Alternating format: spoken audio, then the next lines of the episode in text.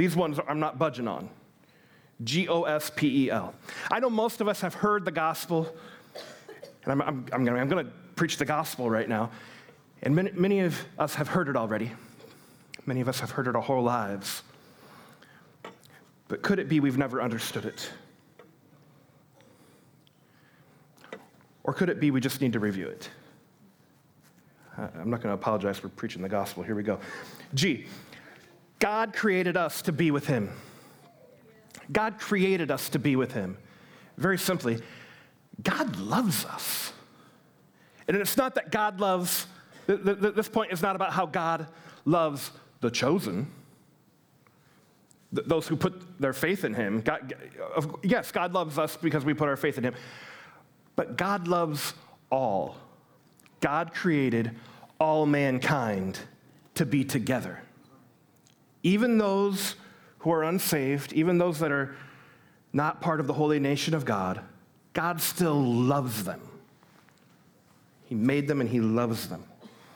So God created us to be with Him, but our sin separates us from God. That's the next one. Go ahead, Josiah. Our sin separates us from God. I, I got to get something. Uh, okay, so God created us to be with Him, but our sin separates us from God. Adam and Eve sinned, the first sin, by disobeying the Lord, and we all come from Adam and Eve. That, that sin has been passed through, through all mankind, and that's why we are born with a sinful nature. Sin separates us from God. Here's the S sin cannot be removed by doing good. I'm not talking about a simple sin action here. I'm talking about our very nature. It's not like, oh, I know what you did last week. That's a sin. Sin cannot be removed by doing good. It's, it's, it's not like an action, it's, it's, it's our nature. I am sinful. I am bad. I mean, that's what Michael Jackson always said I'm bad. I'm bad. I'm bad. That's right. It's church, guys. You need to have a little respect in the house. Somebody's playing a prank on me back there. Either that or I put them up to it. I'll let you decide. I am bad. I am sinful. It's not about, like, I do sinful things because I am sinful. I'm, I'm bad. I'm bad. I'm going to start. I can't do it. I can just pretend and make you laugh at me. It's this idea that we have a sin status. We come out of our mama, sinful. But I don't believe we're judged at that point. The Lord forgives. We're not able to decide between good and bad. But I never taught my son how to lie to me. He figured it out on his own. We're born with a sinful nature. So God created us to be with Him because He loves us. Our sin separates us, our sin status separates us from God. And sin cannot be removed by doing good. Sin can't be removed by anything we can do. It's not by our power that sin gets removed. But this is the problem. This is the problem. We have sin between us and God. Other religions like Hinduism don't even uh, acknowledge the existence of sin or a separation between us and God. But that penalty for that sin is death. Here's the P paying the price for sin. Jesus, God Himself, took the penalty upon Himself, died, and rose again. Paying the price for sin, Jesus died and rose again. I like to imagine this like an action movie. Imagine yourself standing in, a, uh, in the middle of a highway and a semi is coming right towards you. And Jesus says, Oh no. And he comes over and he shoves you out of the way gently into a bush. and he gets hit by the truck instead of you. That's what happened here. The penalty for sin is death. We deserve it. Jesus, because he was God, he had to be God. He has to be God. Because if he wasn't God, he, he would have had his own sin to pay for. So he was God. He didn't have sin to pay for. He, was not, he did not deserve any wrath of God, but he came, shoved us out of the way, and took the penalty himself. Paying the price for sin, God himself, Jesus Christ, died and rose again. And now everyone, that's the E, everyone who trusts in him alone has eternal life. Trusting in Jesus alone is necessary. Acts 4:12 says that there is no name under uh, heaven given to mankind that we can be saved except by the name of Jesus. Many say that Muslims and Christians are uh, worshiping the same God because both faiths believe, and, and, and we would agree, um, that we worship the one true God. That's what we say, the one true God. We worship the one true God. Therefore, we worship the same God. But the catch is, Muslims believe, there's a lot of things I could say about Muslims, but, but I want, I'm going to teach you the basics so you can sniff it out. The catch is, Muslims believe that Jesus was a prophet, period. Christians believe that Jesus is God. He's my God. He has to be my God. He has to be God because if he wasn't God, he would have had to pay for his own sins. So he was God, didn't have sins to pay for, and he paid for them for me. Jesus is my God. He made a way for me to be a part of a holy nation. And that's why I think I'm so special. And you can be too. So God created us to be with Him. Our sin separates us from God. Sin cannot be removed by anything we can do. Uh, paying the price for sin, Jesus died and came back to life. Everyone that points to Jesus has the answer. And Jesus alone can have eternal life. And life with Jesus starts now and lasts forever. Your life will change because you accept Jesus. A lot of other religions, and a lot of those who are spiritual, would say uh, that, that, the point of faith, the point of our spiritual life, is to uh, do good, is to cause no harm, to be kind to others, to um, pray this, this many times a day. All of that is stuff we can do. And although that's very commendable, it's not anywhere close to the gospel. If it doesn't have Jesus in it, it's not the gospel.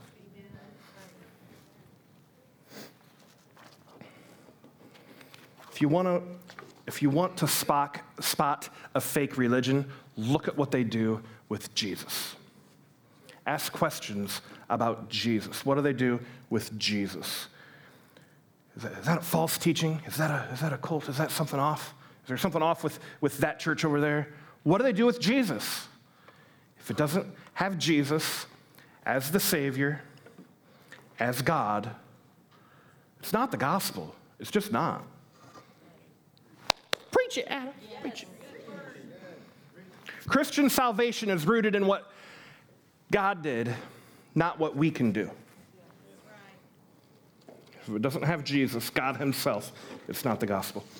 Now, I believe this is right. I believe this is true. And I hope you do too. This is right. This is true. But, but these, um, and, and, and, these are just a few things, pretty, pretty much the only things that I'm going to dig my heels in on. If you want to believe something different about something, some kind of thing in our life, I'm probably not going to argue with you. These things, I'm not going to, I'm not going to budge. God loves us, our sin separates us from God. We can't get rid of the sin problem, Jesus can. I'm not budging on those things. But that belief, although I'm, I'm, I'm, I'm cautious in even how I say it, because I believe it's absolutely true, and these are absolutes of the, Christ, of the Christian faith. But I'm careful in how I say it because I don't want to come across as, you know, like one of those guys. Gotta believe. I'm not doing it twice.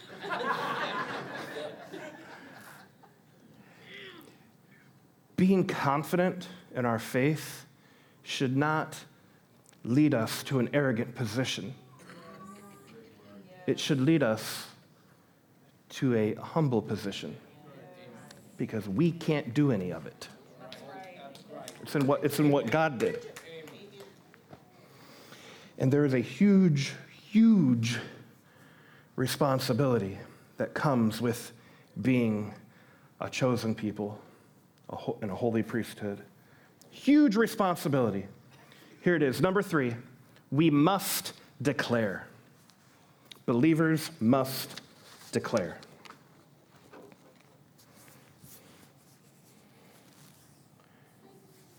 1 Peter 2 9 says, You are a chosen people, a holy priesthood, a holy nation. I'm sorry, a royal priesthood, a holy nation, God's special possession. My summary, that whole first half of that verse says, You're special. If you're special, say, Whoop! You're special. Why? Here's the mic drop moment. That you may declare the praises of him who called you out of darkness into his wonderful light. Oh, so we should sing worship music. No, it does not say you're special so that you may declare the praises to him. This verse does not say praise Jesus. This verse says you're special that you may declare the praises of him to who? The world. The world. We're special, we're called, and we have this responsibility. The reason, it, the reason we're even called is so that we can declare the praises of God to the world. I'm chosen and you're not. What? It could be easy to have that kind of attitude. You, have, you ever, have you ever met somebody that knew they were special?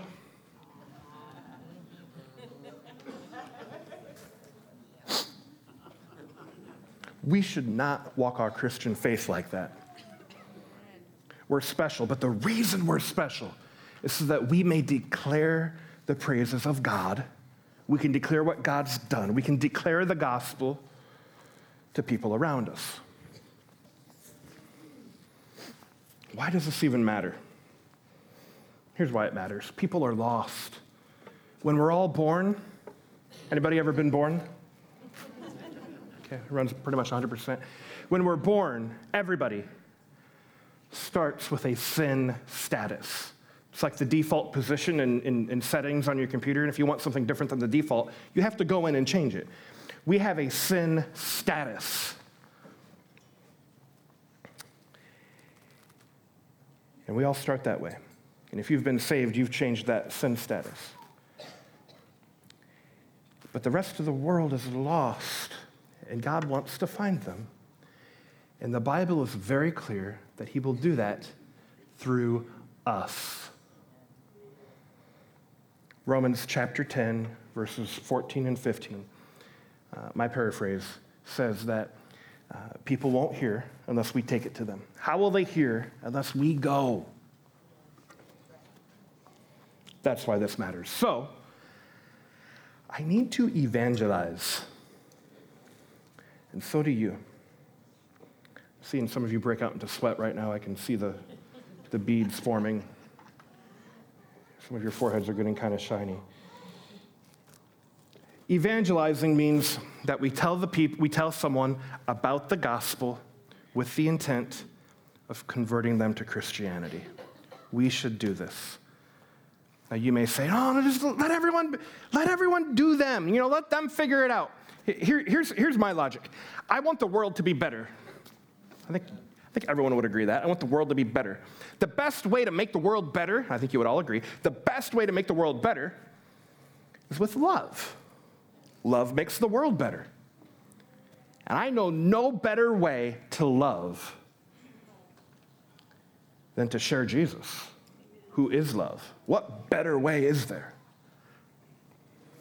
So I need to evangelize. Again, I, I just I can see like the tension. I can feel it in the room. Like, oh no, one of these crazy guys telling me to go knock on doors. Cool, knock on doors if you want to. But that's not what I'm saying. This doesn't have to be complicated. I think evangelism has a really, really bad rep, and I'd like to get, it, get the record straight. Evangelism is very, very, very easy, believe it or not. It's like Michael Jackson always used to say. ABC. One, two, three.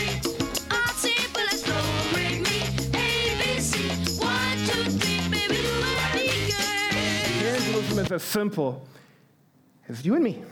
It's as simple as people. Anybody know somebody? Anybody know anybody? There's a lot of people that don't know people up here. We know somebody. If you know somebody, if you don't, you're in church, like turn and say, hey, who are you?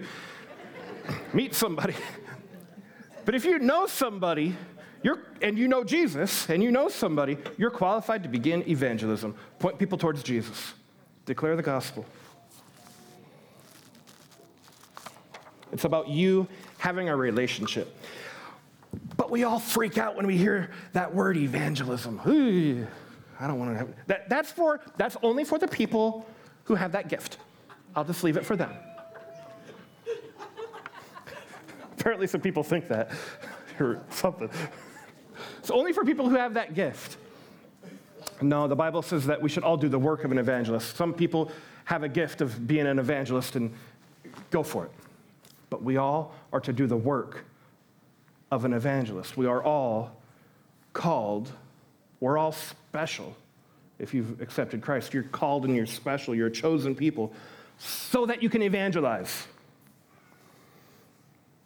But I think we kind of get put off. The, the, bad rep that evangelism gets, I think it's because of a misunderstanding of what evangelism should be. Maybe you're here and you, when you hear that word evangelism, you think, oh no, talk with strangers. Maybe. Maybe evangelism is talking with strangers. But that's not what I'm saying it needs to be.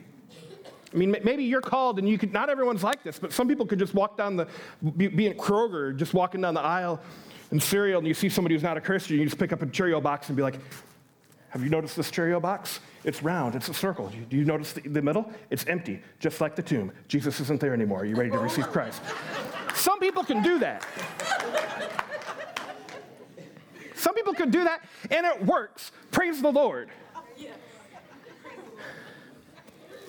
But that's not what I'm talking about. Evangelism doesn't have to be talking with strangers. Does not have to be. So just relax. You can wipe away a little bit of the sweat. Just pull out your hanky, just a little bit can be wiped off. Maybe you erroneously think that evangelism is something else. Maybe you, when you hear evangelism, you think of arm twisting, overpressured salvation appeals. Do it, do it now. Or, um, or some, some things that the church has done before is, is we put Jesus next to hell. See how bad hell is? Look at these flames. You don't want that to happen, do you? Better receive Jesus. Let's do it right now. Hands can go in the air, prayers get said that way. But when that's the only gospel that we teach, we've watered Christianity down to a get out of, get out of hell free ticket. And we've ignored the life that should change. Maybe when you hear the word evangelism, you think of arguing. Uh, I'm really speaking to apologetics. Apologetics can be very helpful in helping people understand faith.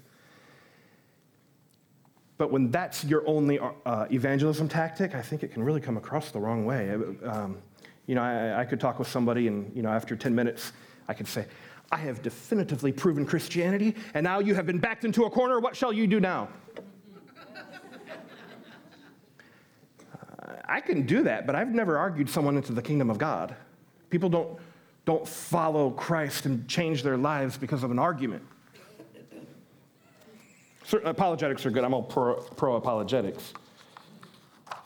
But evangelism probably shouldn't involve arm twisting or arguing. In fact, George Barna has released a study very recently. George Barna is a statistician uh, and a Christian, and he uses his great gift of statistics to help the church. And he released a book this year called Reviving Evangelism. And so he has some new statistics. And he interviewed a lot of non Christians.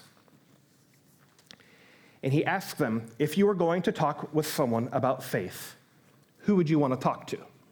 What are the characteristics of someone that you would be willing to talk to about faith?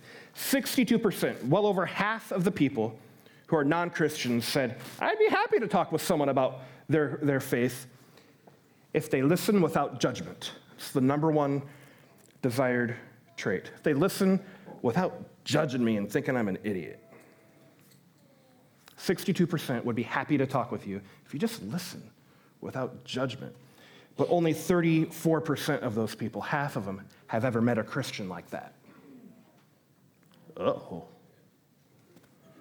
50% of the people surveyed say that uh, they would be happy to talk with you about their Christian, about your Christian faith, as long as you don't force a conclusion right then, right then, right now.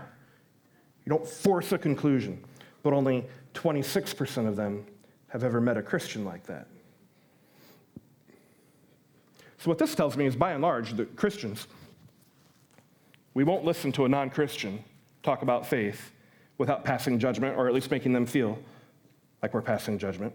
And by and large, we don't um, allow the conversation to continue. We always want to force the conclusion right now. Those two things indicate that we're just not very good at having relationships with non Christians. Actual relationships.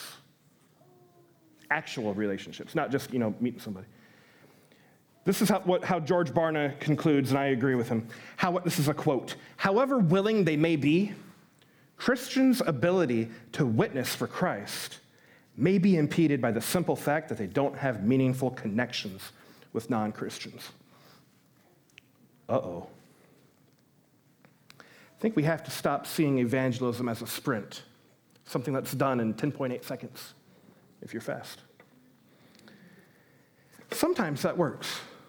Praise the Lord. But I think in 2019, we also have to see evangelism as a marathon. It may last years. We wait for the opportunity and we present the gospel with our words when it's right and always with our lives.